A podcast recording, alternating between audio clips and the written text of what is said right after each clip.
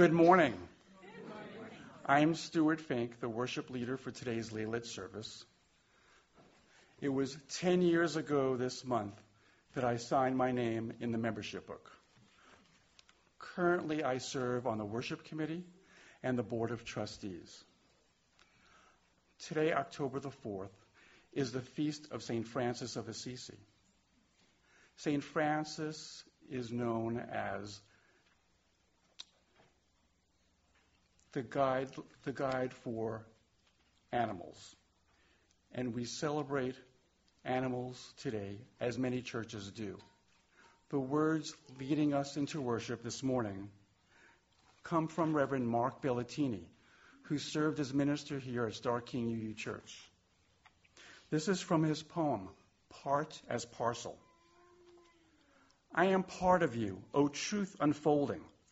I am part of you. I am part of a cosmos. I cannot see either its edge or its end. How amazing! I am part of a galaxy of a million billion stars. They say it's a pinwheel. How wonderful! I am part of a system of planets that swing around a small parent star. How strong the hands of invisible gravity must be to hold it all together, just so. I am part of a planet, green and blue, along with mountains and seas, sponges and spores, lichen and lava, robins and rain, periwinkles and perch, centipedes and cities. How great the variety! How astonishing the mutual dependence of it all. I am part of a species that belongs to a grouping of animals called mammalia, and so is every other human being, equally so. I am part of a political unit called a nation. There are many nations, each of them dear in many ways to its local citizens. I am part of a family with ethnicity, practice, and love in the form of food, rooted in the mountains of Amelia. Others know other roots, other practices. I am part of a circle of friends rooted not in ethnicity or food, but in simple redemptive love. I am part of a climate region, part of a state, part of a city, part of a neighborhood, part of a congregation, and part of a staff. And with you, I am part and parcel of this moment, this simple silence which lasts but a few breaths and then is gone forever. But like cosmos, galaxy, planet, species, nation, climate, city, neighborhood, family, and circles of friendship. It is pr- precious, a present for which I give thanks. Good morning. My name is Daryl Ray, and I've been asked to talk a little bit about my current relationship with animals at Sunny Slope Feminine Farm. For me, it's not only pets, of which I've had many, but also farm animals like our chickens and our goats, and the wild animals surrounding us the deer, turkeys, jays, owls, hawks, foxes, coyotes, raccoons, and even skunks. These all bring joy and meaning to each day. I don't see the relationship to be one of domination or dominion. If anything, it is one of sometimes interdependence, partnership, sometimes steward, sometimes reluctant adversaries. Let me first try, uh, try to give you my perspective uh, about my view of this relationship, and then I'll give you a couple of stories. I think that most will agree that language and the choice of words affect our perceptions and our thoughts. We do the same when we talk about other forms of life. We, we create this otherness by calling them animals or lower forms of life, less intelligent, and so on. As a biologist trained in the 70s, I remember how animals were considered to not feel the same as we do, that they don't have intelligence or anything close, anything close to humans, that they were set apart, and that we were set apart and above other animals. But my training and my teachers planted a seed that would later in life make me realize that there is no real difference between our animal cohabitants and us. We all share the same genetic legacy. Our evolution started at the same time, but, with, but our DNA traveled billions of different paths alongside each other over the 3.8 billion years of life on this planet. Evolution doesn't really provide a goal. It is just what results when natural selection and mutation occur. We are not better than other animals. We are animals. We now know that we are not so unique. Other animals have intelligence, perhaps great intelligence, just different from our own. And I'm certain that some can experience love and most likely hate, can learn complex uh, tasks, and can understand things, but maybe not in a way that we can recognize. This is why my relationship with animals uh, and our animal friends is complicated.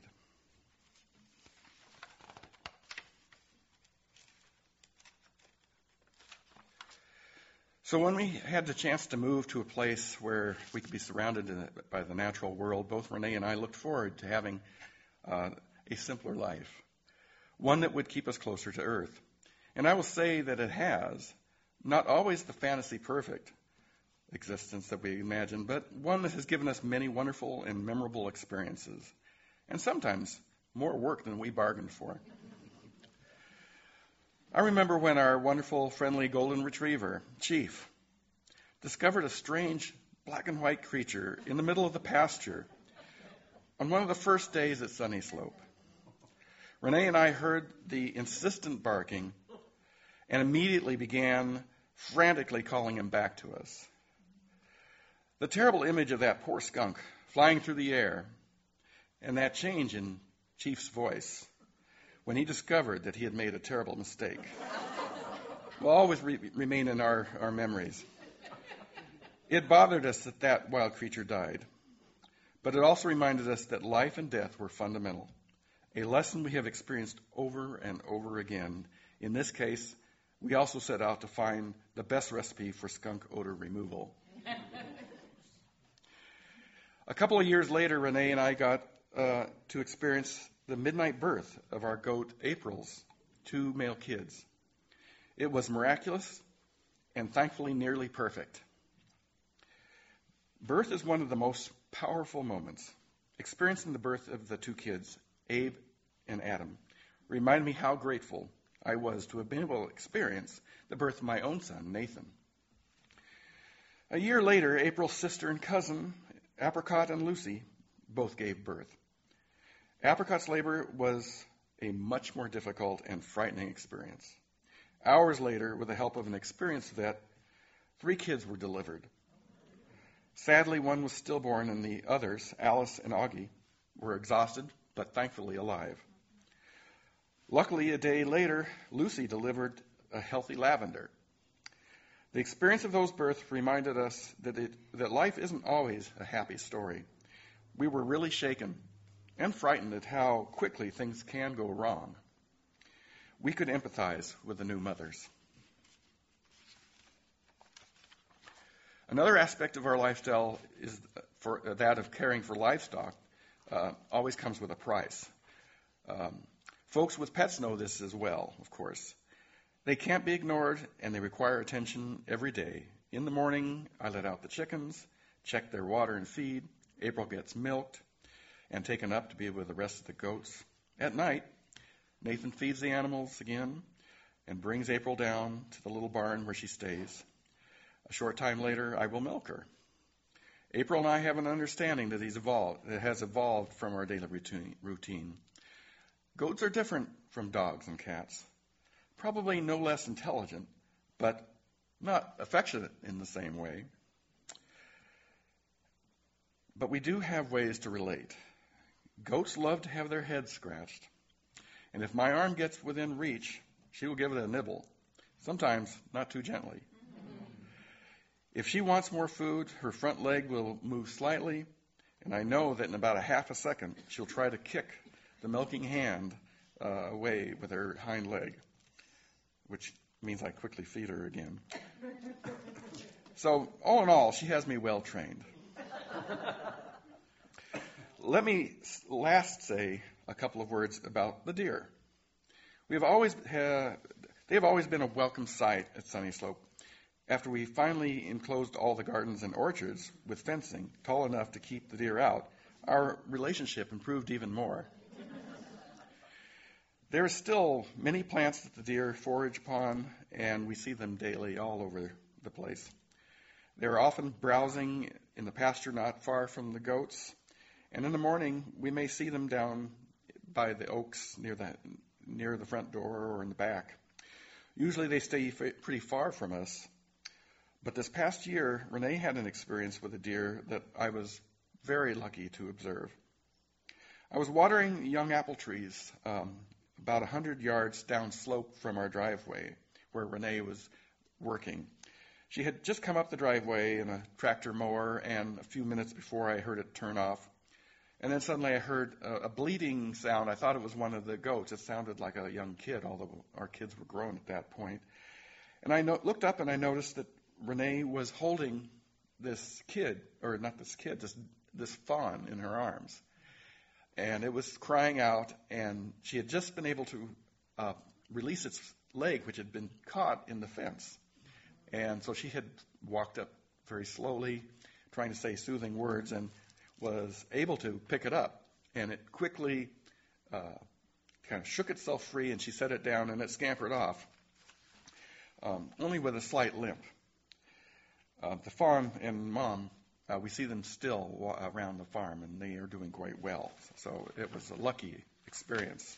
But it was also very memorable for me because I'd never seen someone, especially Renee, the person I loved, with this animal, wild animal in her arms. So it will remain with me for the rest of my life. So, how do these stories um, relate to the earlier comments I made about evolution and our relationship, genetic relationship with our um, cohabitants. Well, all these experiences remind me that we are surrounded by other beings whose lives are just as important and personal as my own, at least to them. Knowing this makes me appreciate their gifts of milk, eggs, companionship, and experiences, and much more. Gratitude is the word that sums up it best. Are our pets dependent on us or are we dependent on them? Our pets depend on us to provide them with food, shelter, and medical care. In turn, they provide us with endless entertainment, affection, companionship, and love. Bob and I share our home with three cats 17 and a half year old Kitos, who was adopted from a shelter in Huntington Beach as a six month old, and Duke and Davy, who are now one and a half years old and were literally rescued from our backyard. I had a cat two years older than Kitos when Bob and I first met, but we sent her to kitty heaven three years ago. Shortly after that, we moved to Hayward from Rivet City, and we started looking for another cat. We went to the Hayward shelter in early spring last year, but surprisingly, they didn't have too many kittens as it wasn't quite yet kitten season. So we started researching cat breeds on the internet in the hope of finding the perfect addition to our home, which we were hoping would be a short haired female Siamese cat. But meanwhile, our neighbor, who is an unabashed cat lover and had been feeding a male stray, told us that another cat had showed up in the neighborhood and she had started feeding this cat as well. Well, not surprisingly, a few months later, this cat returned to her door with four cute little kittens. Fortunately, she realized she better do something about this, so she bought a trap and uh, trapped the, the mother and had her fixed, and then she trapped the father and had her fixed. But what to do with the four little ones? She already had five indoor cats, and her partner had said no more indoor cats. So Sandy and I read that there is a critical time in a feral kitten's life when they are six to eight weeks old when they can still be domesticated. So we estimated these kittens to be in that range, so we thought about catching one or two and trying to domesticate them before they became too wild. If not, these four kittens would be doomed to spend the rest of their lives outdoors. So we borrowed the trap, and over Memorial Day weekend last year, we set it in the backyard, and it didn't take long before we trapped the black and white short haired male we called Duke. So there's pictures of him, the second row of pictures there. I don't know if you can see from sitting down. And then uh, we set the trap again. Well, actually, let me finish here. So we put him in the upstairs bathroom with a shoebox full of litter, then set the trap again and caught the uh, long haired tabby. We would first name Daisy because we thought he was a she and Daisy and Duke goes together. It wasn't until more, uh, till about a month later we learned that Daisy was a male, so we changed his name to Davy. So I guess you could say he was a transgender for his first we released Davy into the same bathroom as his little brother, and they seemed so happy to see each other as they cowered in the bathtub. The wallpaper in this bathroom is a type of rattan which meant that when we opened the door in the morning and surprised the, the boys, they would sometimes find they climbed three quarters of the way to the ceiling. they would meow in the window, and a few times we saw and heard their mother outside responding to their cries. They started using the litter shoebox quickly, so after a few days, we thought we could move them into the office. Taming wild kittens is by no means easy. Trying to pick one up is like holding a squirming cactus.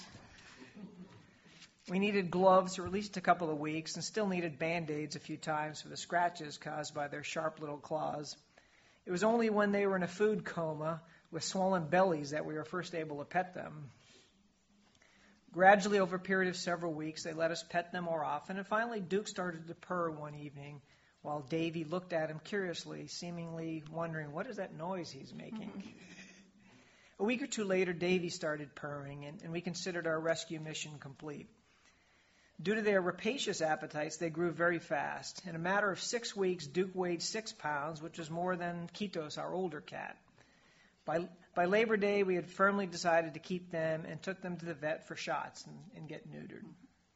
So, meanwhile, our neighbor had trapped the remaining two kittens, and one female was accidentally run over by her car, unfortunately. But the remaining male is still out there. He occasionally comes and visits his brothers. They look at each other through the screen door.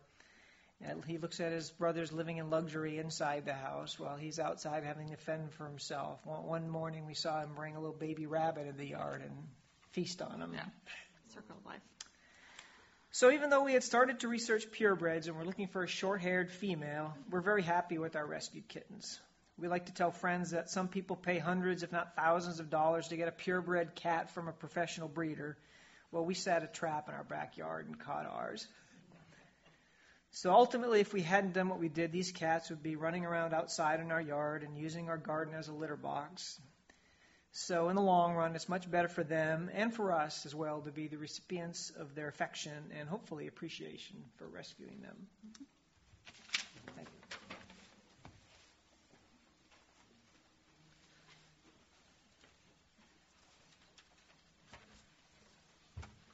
The image of squirming cactus just stays with me. I think that's so, that's such a great term.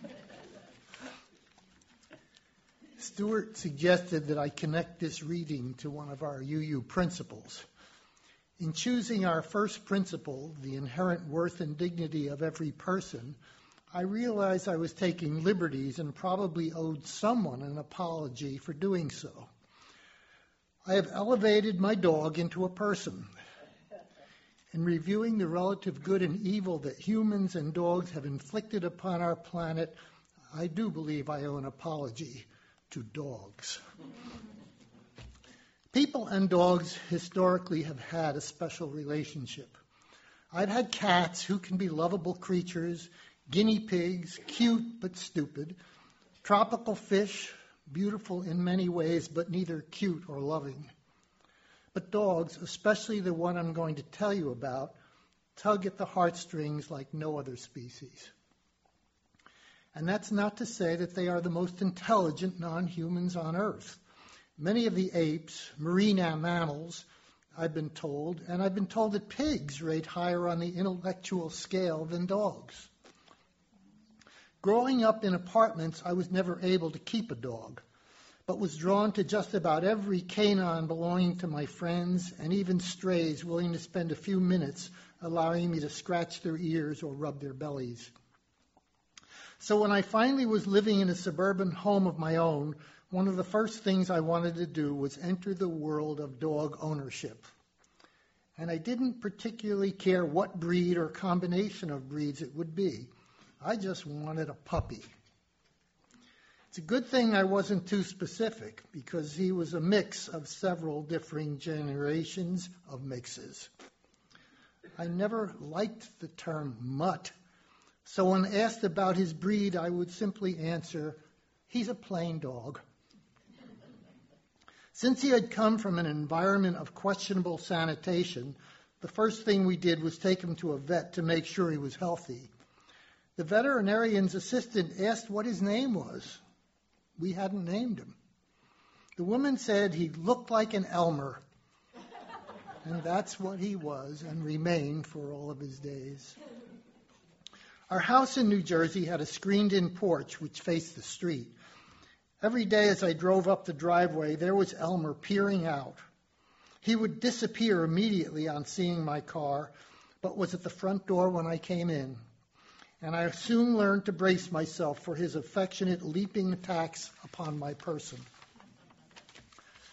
While I always liked to think I was his favorite, the fact is that Elmer simply loved people. It took a while, but we soon learned that not all of our friends enjoyed having their faces licked upon entering our home. Elmer had some peculiarities. Most dogs love to chase a tossed ball and bring it back to their human playmate.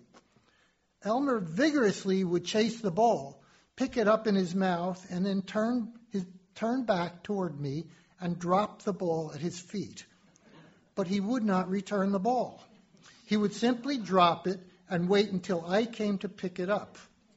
It became evident who was training who. Elmer watched first son Steve and then daughter Jody come into the home. He posed no threat to them. Both his human newcomers were welcomed as younger siblings. To this day, I believe he taught my son how to walk on all fours. was Elmer smart? Of course, I believe he was the brightest dog that ever lived. If he was hungry, he would push his empty bowl at your feet until it was filled. He had four rubber toys a football, a lamb chop, a chicken, and a piece of bread. Even when in a different room, I commanded Elmer, go get your chicken or any of the other toys, he would race to where they were and return with the correct toy, always. Well, most of the time. While he doted on the companionship of humans, when it came to other animals, not so much. We once had out of town guests who brought their tiny chihuahua to stay with us for a couple of days. Although about three times the size of the visiting canine, Elmer spent those two days hiding under the bed. His fear of animals was not limited to other dogs. Cats, squirrels, even large insects terrified him. By the time we were moving to California, Elmer was already 13 years old and showing signs of slowing down. But he still was as affectionate and loving as ever. So we bought a pet carrier, and upon the vet's recommendation, tossed a pair of my unwashed socks into the cage before it was loaded onto the plane. When upon arrival at SFO, we picked up the container, there was blood on the rungs of the cage where our poor dog had tried in vain to gnaw his way out. He survived the trip in the cargo hold, but he was never the same. Two years after arriving in California, my wife and I had separated and were living apart. The children and Elmer stayed with their mother for the most part. I had a job where I traveled frequently and often without prior notice. Steve and Jody did spend alternate weekends at my place, and I always got a wet dog kiss from Elmer when I picked them up. The dog was nearly 17 with multiple ailments from crippling arthritis to incontinence to cancer. My ex wife, in cons- consultation with a local, local veterinarian, came to the logical conclusion that Elmer had to be put down. Sadly, I could only agree. The night before his final day, I went to say goodbye to my buddy. He was in a room by himself. When he saw me, he slowly walked over, and with a painful shriek, the result of his arthritic hips, he jumped up to give me one more slobbery dog kiss. Saying goodbye to that dog was one of the most tearful experiences of my life. My bond to him, and I'd like to think his to me, was as deep as any between humans. Goodbye, old friend. Elmer has been gone for over 30 years, almost twice as long as his time alive. I still feel him. I love dogs, cats, and just about every animal I can think of. But if I could have the most exotic pet in the world, I would have had that ragged, nondescript, chunky piece of unconditional love beside me exactly as he was.